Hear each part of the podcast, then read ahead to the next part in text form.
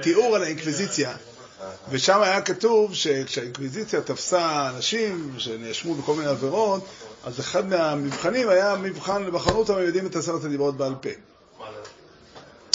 כשתפסו אנשים שנחשדו ביהדות, לא עשו להם את המבחן הזה, כי אם הם יהודים הם ודאי יודעים את עשרת הדברות בעל פה.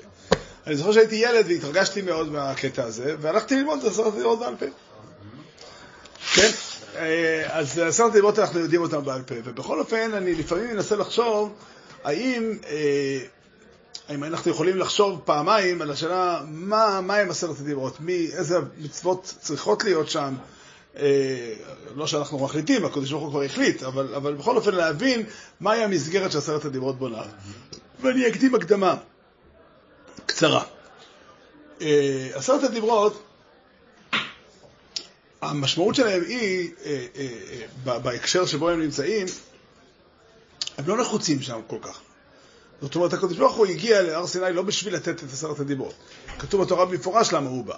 בעבור ישמע העם בדברי עמך וגם בך יאמינו לו אלוהים. בשביל זה הוא היה צריך להגיד לעם ישראל כולו, מוישה רבינו נאמן עליי. למה עשרת הדברות נאמרו? עשרת הדברות נאמרו כאיזשהו סוג של הבנה ותפיסה מי הוא האלוקים. האלוקים מתגלה, אם אנחנו נדבר על בני אדם למשל, כן, אדם מסוים אתה רוצה להכיר אותו, אני יכול להגיד לך, אם לא הלכת איתו לטיול, לא תפסת, אתה לא יודע מי הוא בטיול, אתה רואה אותו איכשהו מכיר את הנוף, מכיר את הטבע, כל פרח, כן, אתה פוגש אותו במכולת, זה לא משקף, לא משקף משהו משמעותי מספיק, אבל זה משהו, אז אותו דבר שרוצים להכיר את הקדוש ברוך הוא, מכירים את הקדוש ברוך הוא על ידי שיודעים מה הוא אוהב, מה הוא שונא, מה הוא רוצה, מה הם המגמות שלו, מה הם התפיסות שלו, ואת זה מבטאים עשרת הדברות. זה בעצם הדוגמית של כל התפיסה האלוקית שלנו. אז זהו, אז הדבר הראשון שכתוב עשרת הדברות הוא אנוכי השם אלוהיך. פירושו, אני יצרתי איתך קשר ואני הולך להיות האלוקים שלך שדואג לך ושאתה תסמוך עליי ותישען עליי. אני בונה את הפרשנות הזאת למילים אנוכי השם אלוקיך, אבל נשמח הפסוק בפרשת יתרו, שפסוק הזה בנוי עליו. ולוקחתי אסכם די לאום ואיסי לוחם דלוקים, וידעתם כי אני הווי אלוהיכם, אמריתי אסכם מתחת לארץ מצרים. זאת אומרת, יציאת מצרים בעצם באה להראות לעם ישראל שהשם דואג להם ואוהב אותם, ועל סמך זה גם ההמשך אנוכי השם אלוקיך שהוציאך מארץ מצרים מבית עבדים. מי שרוצה לזה ראיה נוספת שזה המשמעות, הפסוק הזה מופיע בשינוי לשון בתהילים פ"א. מזמור תהילים פ"א, שזה השיר של יום של יום חמישי, אבל גם של ראש השנה והשנה רבה, אומר ככה: לא יהיה לך אל זר ולא תשתחווה לאל נכר, אנוכי השם אלוקיך המהלכו מארץ מצרים. כולנו יודעים ששני הפסוקים האלה הם ממש, או כמעט, העתקה מעשרת הדברות עם שינויי לשון קלים. והנתקמיני היא הרחב פיך והמלא. זאת אומרת, אם אכן הוא האלוקים שלך, תיגש אליו, תבקש בשפע דברים. למה אתה מבקש מעט? כן, הוא האלוקים שלך, תבקש ממנו הרבה. זאת אומרת, זה התפיסה, וזה מדהים לתפוס. זה המושג, זה בעצם מה שהקדוש ברוך הוא בא להגיד באמת הר סיני. אנוכי השם אלוהיך, והשלב הבא הוא לא יהיה לך אלוהים אחרים, לא יהיה לך אלוהים אחרים על פניי, ואיסור עבודה זרה מופיע כאן, הטעם העיקרי שלו. כאן יש מקומות אחרים שכתובים עניינים אחרים מתואבים בעבודה זרה, אבל כאן הנקודה העיקרית היא המילים על פניי. דהיינו, אתה קשור איתי, ולמה לך, או איזה, שזה עוול ולא בסדר, שתלך לאלוהים אחרים. ייחוד, כן, ממש כמו תביעה של נישואים שתובעים בלעדיות, כן? נישואים במהותם תובעים בלעדיות, אז גם ככה, אנוכי השם אלוקיך אשר הוצאך מארץ מצרים, לא יהיו לך אלוהים אחרים על פניי. הכלל של שניהם, שיש קשר עמוק ומשמעותי, שבין אלוקים לבין בני אדם. כן, וזה מאוד מאוד יסודי, קודם כל זה יסודי ביהדות, כי היהדות היא הקשר הזה. היהדות היא, זה הסיפור היהודי, אבל זה מאוד מאוד יסודי, גם, תודה רבה, גם בתפיסת האלוקים שלנו. כן, ישאל השואל, מי הוא האלוקים? האלוקים הוא זה שיוצר בריתות וקשר עם נבראים או עם בני אדם. כן. הציווי השלישי בעשרת הדברות הוא לא תישא שם השם אלוקיך לשווא. המשמעות הפשוטה היא האמונה באלוקים, הידיעה שאלוקים קיים, היא משהו מאוד מאוד קדוש ומאוד משמעותי. אל תזלזל בו ואל תרשה לעצמך להתבטא באופן הפוך, באופן אחר. כן, הרי זה מהות השבועה. מהות השבועה שאומר, אם זה אמת כמו שזה אמת. אז אם אתה אומר, נשבע על דבר חסר ערך או על דבר שהוא שקר, זה לוקח את הידיעה הזו ועושה אותה לידיעה לא מספיק מהותית, מרכזית, חשובה. אבל אין דבר חשוב פרשה להישבע. לא, מה שאדם צריך להישבע, זה מותר, זה לא רק בייס דין. מותר להישבע גם בחיים. אם חשוב לי לאמת לך משהו, שוב, תולי במפות. יש דברים פשוטים בחיי היום-יום? אתה שואל אותי, מותר להישבע סתם? אתה לא דורש ממני, אתה לא צריך. אני לך סתם, אני סתם רוצה, מסתבר שזה יותר נכון להישבע. יש עוד משהו אחורה, קצת. משהו אחורה. מה? זה לא דיבר על פניי. אני חושב שבקשר הזה הרב היה הרבה פעמים מדבר, ואני מעניין מאוד לשמוע על המילה קנה. זאת אומרת שכאילו... קנה זה חלק מהתפיסה שהקדוש ברוך הוא מעורב בקשר. אני אגיד לכם את ההגדרה של זה, אני חוזר חזרה לקודם, לעבודה זרה. הנושא של קנאה שכתוב שם, כי הקדוש ברוך הוא קנה, זה אומר הקדוש ברוך הוא מעורב בקשר באופן אמיתי. הבאתי לזה פעם משל נפלא. קצר מסתבר. כן, תארו לעצמכם שפנה אליי אדם אחד, מארצות הברית, אדם שאני מכיר אותו, היה פה בארץ פעם, ואמר לי שהרב של הקהילה שלהם עבר לגור ברמת שלמה. אדם שבשנותיו הטובות היה בכבודו של עולם, היה רב של קהילה חשובה, אנשים היו שואלים אותו שאלות, עכשיו הוא חי די לבדו ברכס, מסיבות רפואיות, הוא צריך עזרה מהילדים שלו, אבל אף אחד לא דופק בדלת, ואם אני מוכן להיכנס מדי פעם, לשאול אותו שאלה. לא רק שעשיתי את זה, ביקשתי עם עוד שני חברים שלי שגם יעשו את זה, והיינו נכנסים מדי פעם לשאול את השאלות. היינו מקבלים תשובות. עכשיו, מה קרה פה? שאלתי שאלה, קיבלתי תשובה, אבל לא באמת שאלתי שאלה, ולא באמת קיבלתי תשובה. כי אם הייתה לי שאלה באמת, הייתי שואל מישהו אחר, והרבה פעמים שאלתי שאלות שאין לי אותן. כן? ובוודאי, ולא התשובות האלה, מה אני לא... אבל מה שעשיתי, זה עשיתי חסד. כן, אם רוצים... למה לא שאלת השאלה ששאל מישהו אחר? עוד פעם בשאלה... כי אם אני רוצה לשאול את זה, אני שואלת את מי שחשובה לי דעתו. האדם הזה לא הלכתי כי חשובה לי דעתו. כן, אבל זה... בסדר, זה כבר לא משנה אם אני לא חושב לא עשיתי את זה. שאלתי שאלות שהיה לי באמת, אבל הסיטואציה היא לא סיטואציה אמיתית. כן? אם אני רוצה לתאר סוג של יחס שאני לא יכול לעשות אותו כמישהו ביקש ממני. כן? לא, הייתי פה, לא... סתם עשיתי. זה סיפוק. כן, ולכן גם ה... מה? זה מה שחזרנו, מקישו אלה לדעת. כן, כן, זה דורש מעורבות עמוקה מאוד, ולכן חז"ל לקחו באמת מעמד הר סיני, מתן תורה, ודיברו עליו בשפה של נישואים, כי הנישואים, מתן תורה הוא באמת ברית של יחס מלא, כן, אומר השם, ולקחו בקדוש ברוך הוא אומר, כן קנה, הוא אומר, אני לא מוכן, כן, הפגיעות של הצדדים היא חלק מהקשר, כן, אדם שיגיד, אני מתחתן, באהבה גמורה, אבל את לא מוגבלת, הכל בסדר, אני לא דרש שום דרישות. חסר פה בעצם על 20. זה שתי הדיברות הראשונות. לא תישא את שם אשר את נשב, כי לא ינקה השם את אשר אישה עצמו לשב. הכוונה היא, חשוב לדעת שהידיעה שיש אלוקים, היא ידיעה יסודית בקיום, אין לזלזל בה ואין להתייחס אליה כאל דבר לא רציני, כדבר לא חשוב, דבר לא אמיתי, לא מחויב. וכולי. כן, במילים אחרות, איסור שבועת שווא ושקר הוא בין אדם למקום, הוא לא בין אדם לחברו. זה עיקר הדבר, כן. כמובן שגם אסור לשקר לזולת, אבל זה לא הנושא. זכור את יום השבת לקדשו, מאוד מאוד מעניין. השבת יש לה כמה וכמה היבטים בתורה, ובכל פרשה מופיע היבט אחר, או בכמה פרשות מופיעים היבטים שונים. ההיבט שמופיע בעשרת הדברות, שהוא ההיבט החמור של השבת, זאת אומרת, השבת כיום, כאיסור חמור שהוא עשרת הדברות, שהנחל לשבת סוג כגוי לכל דבריו וכן הלאה, הוא הרעיון הזה שאומר, יש נוכחות אלוקית בעולם, ואתה צריך להתייחס אליה בכבוד. זה הפירוש המילה. רגע, קשה לי לעקוב כל כך אחרי הדברים, אז אני רוצה, באמת שאלה שתמיד מטרידה אותי. כשאנחנו מזכירים את עשרת הדברות בשחרית של שבת, ומיד קופצים לפרשה ושמרו. מאוד מאוד מעניין. מאוד מאוד מעניין, זה הערה מאוד חזקה לי, שנים כבר, בתפילת שחרית של שבת, אנחנו אומרים, ישמח משה ותן חלקו, כי עבד נאמן קראת לו, כלי תפארת בראשו נתתם לו במדבר הר סיני, ושתי לוחות אבנים הוריד בידו, וכתו בהם שמירת שבת, וכן כתוב בתורתך, ושומרו בני ישראל עשה שבת, בפרשת כי תישא, לא את הפסוקים מפה. לכאורה היה מתבקש להביא את הפסוקים מכאן. לא, כי לכאורה מדברים על השמחה, לא על המהות עצמה. אז למה אתה מביא את זה? שם זה הברית. לא, הוא שמח על זה שתתתה. התשובה היא שזה שיש ברית בשבת יוצא משני דברים. הוא יוצא מהעובדה ששבת ניתנה בעשרת הדברות, והוא יוצא מזה, אבל זה לא כתוב בתוכן של הדברים שנמצאים בעשרת הדברות, והוא כתוב בפרשת כי תישא. אבל השבת, זה שעשרת הדברות נאמרו במעמד הר סיני, זה עצמו, הוא שם אותם בברית. גם הסיפור של המטרוניתא וזה שגוי ששבת... אני הייתי רוצה, אתה נכנס לסוגיה מאוד גדולה ורחבה. איזה מהפרנים של השבת נמצא בעשרת הדברות? אני חושב, ואני לא יודע אם אני יכול ליישב את כל הקושיות, יש אחד הפנים של השבת, ואני חושב שהוא הפן הכי חמור בשבת. זאת אומרת, שבת יש בפן של מתנה, יש בפן... מה עושה את שבת כאיסור חמור כל כך? עד כדי כך שהמחלל שבס בפרסיה הוא כגוי לכל דברם. זה העובדה. השבת משקפת את מה שנקרא א' ב' דתי.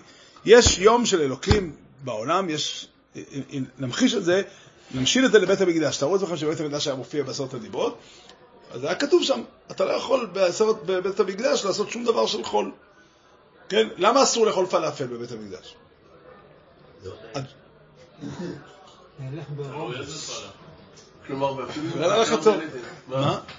מה התשובה? התשובה היא, המקום הזה הוא מקום של השם, הוא מקום קדוש, לא יעלה על הדעת, תעשה בו שימוש פרטי. באותו אופן, השבת היא יום של השם, אתה לא יכול לעשות בו שימוש פרטי.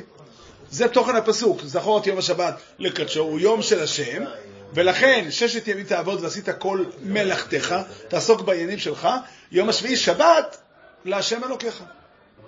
עד כדי כך שהיה אבא מן המורי ורבי רב לב היה מביא את זה תמיד, היה אבא מן בתורסקיין עם פרשס אחרי מויס שנדרוש ביום הכיפורים. מה יום הכיפורים? שבס שבוסן, אף שבס ברייסיס שבס שבוסן, ויהיה אסור בכל שבת לאכול ולשתות. תלמוד לומר שבס שבוסן הוא בכל משמעות סייך. מה היה הצד לומר שאסור לאכול ולשתות בשבת רגילה? מה פתאום?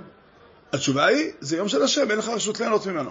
ומה הסיבה שבאמת מותר? כי זה כבודה של השבת שתאכל. השבת היא לא לקיחה אליך, אלא היא כבודה של השבת. כן, כן, לא, כן, על כל פנים, אבל השבת, מי שתיאר, זה לא יום מנוחה, חשוב להדגיש. צריך להוסיף יום מנוחה אחר בשבוע. מה אתה רוצה יום מנוחה? תעשה גם 5. לא.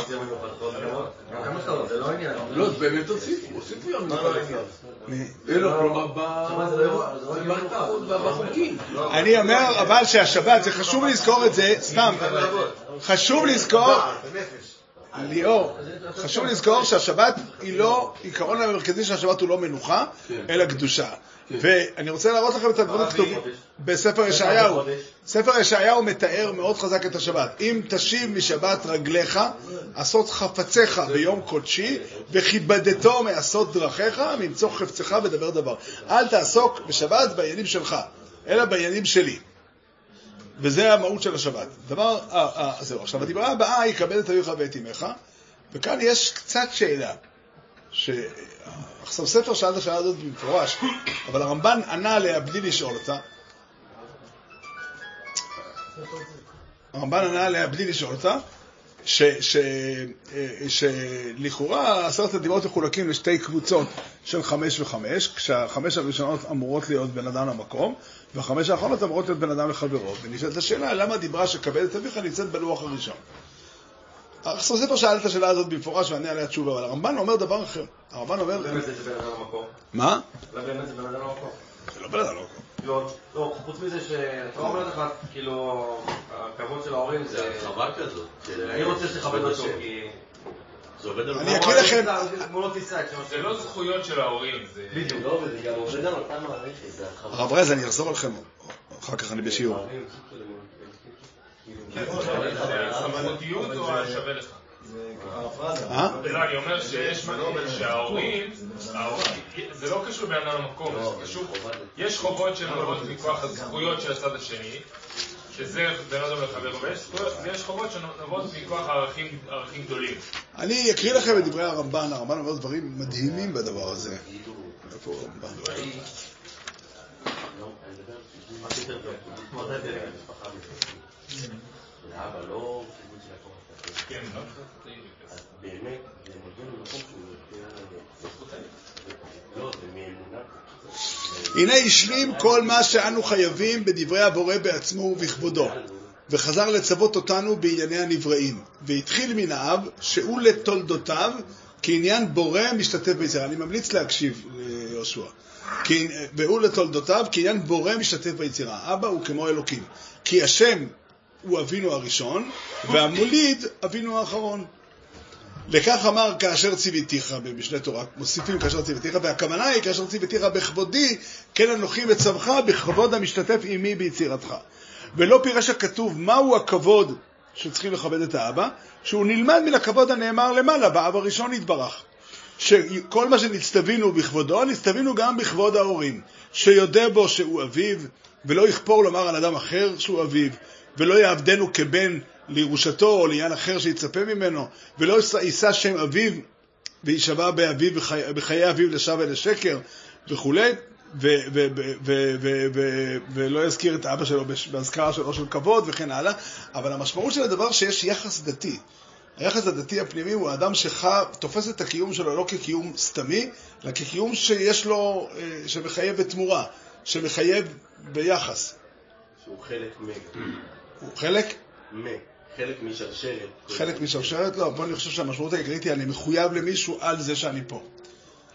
אני חייב למישהו על זה שאני פה, וזה מאוד... אבל היא תן בזה. מה? בניגוד לדיברות על אנוכי השם אלוקיך, באנוכי אביך ואימך אין ברית. אני מסכים. זה לא דוד צדדי, המעשה שלהם מסתיים בזה שהם ילדו לי. אני חושב שזה גם יוצא מחויבות לאבא כמובן, אבל אני מסכים איתך שיש... אבל דוד לחבר הוא בעצם בעיקרון יכול לעמוד גם כסדר יום, כאילו, באופן עקרוני. יכול לעמוד גם כצורה של לחיות. כן, אני לא מתווכח על זה, אבל גם הערכים הבאים ערכים מוחלטים. אני חושב עכשיו אני עובר לדברות הבאות, לא תרצח, לא תנאף ולא תגנוב, הם שלושה דברים שיש לאדם בעולם, שאסור לקחת אותו מהם בשום אופן. בשום פנים ואופן אסור לך לקחת את מה שהוא שלו, דיינו החיים שלו, האישות שלו והממון שלו.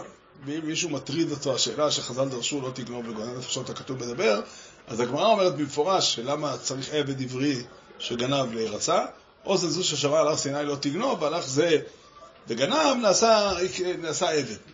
אז זה ראיה ברורה שפשוטו שמקרא הוא עדיין כך ואין על זה חולק. אני חושב שיש פה גם איזה קריצה כזאת שגונבים אותו. בסדר, אבל אני כך כשרציתי שלא תגנוב, והמשמעות היא שהכסף של השני, שוב אני חושב שזה הזולת מייצג משהו חשוב, משהו אמיתי, והחיים שלו, האישות שלו והכסף שלו הם חשובים וקדושים. אני צריך להתייחס גם לשתי הדיברות האחרונות, שקצת צריך עיון באמת, למה הם נמצאים כאן. לא קשה לי למה אסור להעיד עדות שקר, לא קשה לי, אבל זה איסור פונקציונלי בזמן מסוים, בהקשר מסוים, כמה הוא נוכח בחיים. העיוות מערכת המשפט זה דבר שמורה בעולם. התשובה היא, מערכת המשפט היא מוסד שהחברה בונה, שהוא משקף את המאמץ האמיתי להביא את אלוקים לכאן. כן, כשיתרו מגיע ומשה רבינו עונה לעם על הוויכוחים שלהם הממוניים, אז זה נקרא יבוא אליי העם לדרוש אלוקים. הפסוק אומר במוסד דברים, כי המשפט לאלוקים הוא, ולפגוע במערכת המשפט על ידי עדות שקר, דהיינו להשתמש במערכת המשפט כדי להוציא איזה חילול הקודש, זה ערס היסוד של הקיום האנושי, והוא אסור משום עשרת הדיברות גם הוא. וזה מדהים. עוד פעם הרב יחזור גם, עבר לעניין הזה של יתרו, שמה... שהרואים שזה נקרא לדרוש אלוקים. זאת אומרת שבית הדין הוא המקום שבו אלוקים נמצא. אני לעצמי מציע להסביר למה בית הדין נקרא אלוהים בכמה מקומות בתורה. נראה לי, הראשונים כתבו בגלל המילה אלוהים שהמשמעות שלה היא כוח. אני מציע כי השכינה שורה שם. כמו הר"ן של צדק אמיתי. הסבר הצדק אמיתי. שהשראת השכינה מגיעה. לא עושים מה שהר"ן אומר. הר"ן אמר שיש משהו אחר. אני לא מדבר... כשזה כלי להשארת השכינה, אומר שבית המשפט... אני לא חושב, אני חושב... תורה לגשת לאלוהים זה ללכת לאלוקים, זה להגיע לבייסים כאילו? כן. הצדק והמשפט בחיים, לא רק זה, גם השלום וכו', הם הנוכחות האלוקית. והמוסד שזה תפקידו לעשות את זה, זה בית הדין. לא, אז אם ככה, אז היחס הוא לא באמת קוראים לדיינים אלוהים. כי אנחנו אומרים, לא, האלוקים מתגלה בעולם על ידי ערכים אלוקיים שהוא נתן להם להופיע בעולם. הרמח"ל בדרך השם מבטא את זה במשפט, שהשלמויות בעולם הן מגיעות ממנו כענף מן השורש. זאת אומרת, במילים אחרות, כל הערכים האנושיים של שלום, של אמת, של דין, של צדק, וכן הלאה, הם גילויים של מציאותו יתברך. אז לכן פגיעה במערכת הזאת, זה לא רק בין אדם לחברו, זה בעצם ממש פגיעה ב... כן, אבל אני לא רוצה להגיד שזה, כי זה גם בין אדם למקום ולכן נכנסתי. אני אומר, זה סוד הקיום האנושי. הרעיון של עשרת הדברות הוא לחבר ביחד את בן אדם לחברו ובן אדם למקום. הרב רואה איזה שונה ממה שהר"ן אומר? לא, הר"ן עסוק במשהו אחר וקצת מפריע לי בהקשר הזה. הר"ן אומר שיש שני בחינות של צדק. יש בחינה של צדק שהיא הצדק האמיתי וזה התפקיד של בית הדין. ויש את העניין של סדר חברתי נכון, שזה עושה, זה משפט המלך. אבל הוא מוסיף שהצדק האמיתי עניינו כמו השראת אשכנז, כמו המזבח. הוא בעצם אומר שתיקון העולם הוא לא הנושא. אני לא רוצה להגיד. זה כאילו מקלקל את מה שהרב. כן, הרעיון המרכזי הוא פה, הרעיון המרכזי של עשרת הדברות זה שהאלוקים מגיע ופורש את העולם, אז העולם צריך לראות שאלוקים נמצא באותו מקום שהעולם נמצא. הרב רוצה למחור את הפעם בין הצדק לסדק. כן, כן. והדבר האחרון, לא תחמוד בית רעך וכו'. גם זה קצת חריף, אני אגיד לך מה אני חושב. אני חושב שהמשמעות היא ככה. העובדה שלחבר שלך יש רכוש, או אישה, או בית, היא לא רק מה אפשר לעשות, זה שלא, ואין לי דרך לקחת את זה. אל תערער על זה בעין או בעי, אל תערער על זה. זה קדוש, ככה זה צריך להיות. צריך לתת לזה את האופן. שמעת בן אדם למוך במשהו בן אדם לחבר? לא, לא, לא, אני לא רוצה להגיע לזה. זה אמונה בזה שזה בצדק או בהשגחה. שוב, לא כתוב פה שאם בן אדם עני והוא חומד לשנות את החיים שלו ולהיות עשיר גדול, אז הוא עובר על מסחבא. כי הוא לא מקבל את זירת שמיים באהבה. ואיך תדע, אולי אני אעשה מאמץ ואני אהיה עשיר, ואז זירת שמיים תהיה שאני אהיה עשיר. התשובה היא, ואין בזה בעיה, כן, אין בזה שום בעיה לשנות את המצב. כן, אם אני היום חולה, אם אני אקח טיפול רפואי ראוי, אז זירת שמיים תהיה שאני אהיה בריא. ואני יכול להגיע לזה, וזה טוב וראוי. אבל פה מדובר על משהו אחר, פה מדובר על זה שזה של השני, בגלל שהוא יצור ראוי להיות, תכבד את מה שיש לו, ותראה את זה כדבר שהוא שלו. אבל זה כן, היחס הזה הוא כן בין אדם לעצמו, כאילו אתה לא עכשיו תבוא, אדם לא יבוא עכשיו לחבר, מה עשיתי להגיד לך, זה שאתה עשיר אני נהנה, כאילו זה מחשבות שורות לבן אדם. כן, אבל בסופו של דבר יש פה יחס שלם לזולת, כי אם אני כן חומד אותו, קודם כל יש מצבים שבהם פועלים בדרך הזאת, מנסים להפעיל לחץ וכדומה. לא יודע, כמה זה חריג, אני לא יודע. אבל גם אם אני אגיד שלא, זה עצם החמדה היא יחס לזולת, כאן יתייחס לזולת, תנסה לדמיין את זה, אנחנו יותר מבינים את זה טוב באשת רעך. כן, אתה אומר, הוא בסוף הוא ימנע, אולי יעשה את זה. בצד דרכים, לא חלילה, הוא לא נוגע באשת איש. בצד דרכים, ייגש, יציע לו הצעה, תשמע, מה אתה אומר, יש לי הצעה אחרת, יותר טובה, למה אתה צריך את אשתך, וזה... לא, אבל נגיד אם אני משווה את זה לכיבוד הורים, שזה קשר עם ההורים, פעיל וזה, הרבה פעמים לא תחמוד זה במובן שלא יודע, אדם פוגש... נקרא לזה קרוב אליו, שהוא מאוד מאוד עשיר, אז כאילו בינו לבין עצמו עוברת לו של התגיד. אני מסכים איתך, דניאל, שהלא תחמוד מתקיים בתוך העולם הפנימי של האדם. אבל עדיין לא תחמוד, הוא מדבר על היחס שלך אל השני. איך אתה מתייחס בתוך עצמך אל השני? של הזכויות של השני? כן. שמה? שהוא קיבל משהו, מגיע לו שיהיה לו. מגיע לו שיהיה לו. כן, לא ציוו אותנו לשמוח שיש לו, אבל כן, מגיע לו שיהיה לו. אל תערער על זה. כן, אל תערר על זה. אבל היום יש בדרך כלל כשמטפלים בכל בעיה כמעט של אנשים שנכשלים בכל מיני עבירות או כאלה וזה, תמיד עושים הרבה הפרדה היום, וזה כאילו הפוך, בעיקר במקומות שהם דתיים, שהם לא... עושים הפרדה בין הרצונות שלך לבין מה עשית בפועל. ותמיד הטיפול בבן אדם אומרים לו, תקשיב, כאילו אתה נדחפת בגלל שישמת את עצמך בשלב הרצונות, ואז המעבר למעשה היה... אני חושב שאתה שואל שאלה אחרת, כאילו, האם אפשר לדרוש מהאנשים לא לחמוד? התשובה היא, אני חושב שהחמדה היא לא הרצון הראשון. אדם עובר ואומר, הייתי רוצה שזה יהיה שלי, כן, לא, הרצון זה מחשבה, זה... אבל לא בגלל ש... תוכניות כאילו? כן, תוכניות, שברי מחשבה בראש, לא נראה לי זה. כי אדם שחומד את בת המלך, הוא מדבר על זה שאם הערך יהיה מספיק ברור, כי אני אשיג את זה בלי לגנוב. אני אשיג את זה בלי לגנוב. אני אשיג את זה בלי לגנוב. לא, אבל אתה מבין שאם השני ראוי לזה באמת, אז זה לא שייך לך. בסדר. לא, אבל אני שואל, האם זה שמתעורר לי רגע הרצון, זה לא, זה אסור? אני לא חושב. זה הכל. אבל אני חושב שכללות העניין של עשרת הדברות, זה בעצם העמדת הדברים, זה בעצם התפיסה שלנו מיהו אלוקים.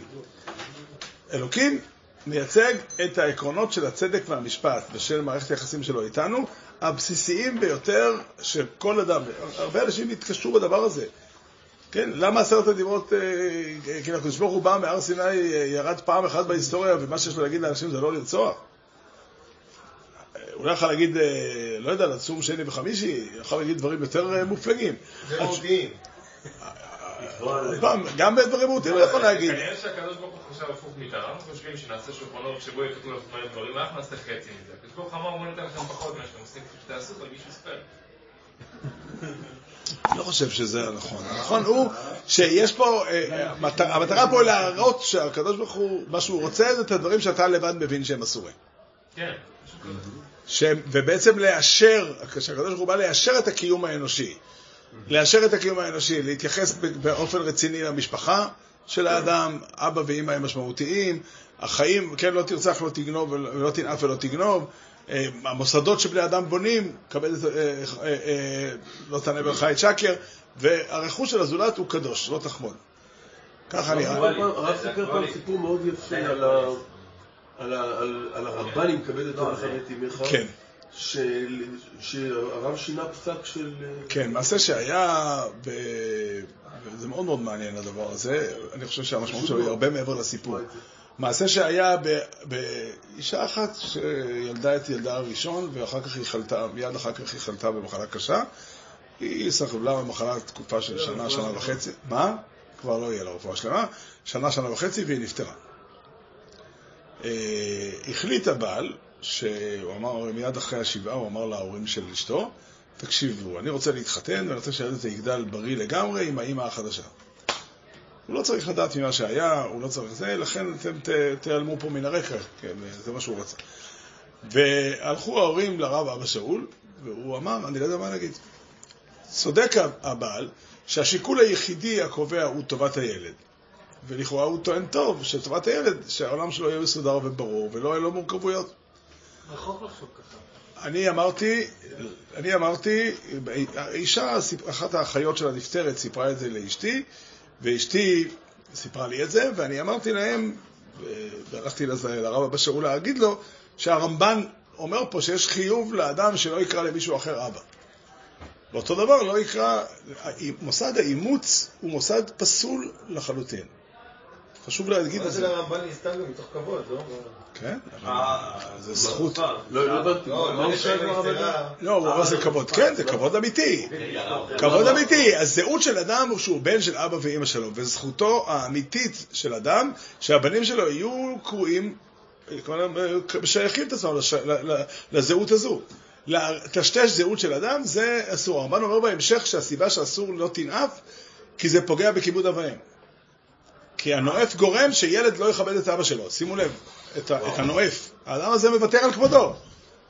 כן? הוא הולך לאשתי, שיוולד ילד שיגדל כילד של ההוא, והילד ההוא יכבד בכל ליבו את האבא הלא אמיתי שלו.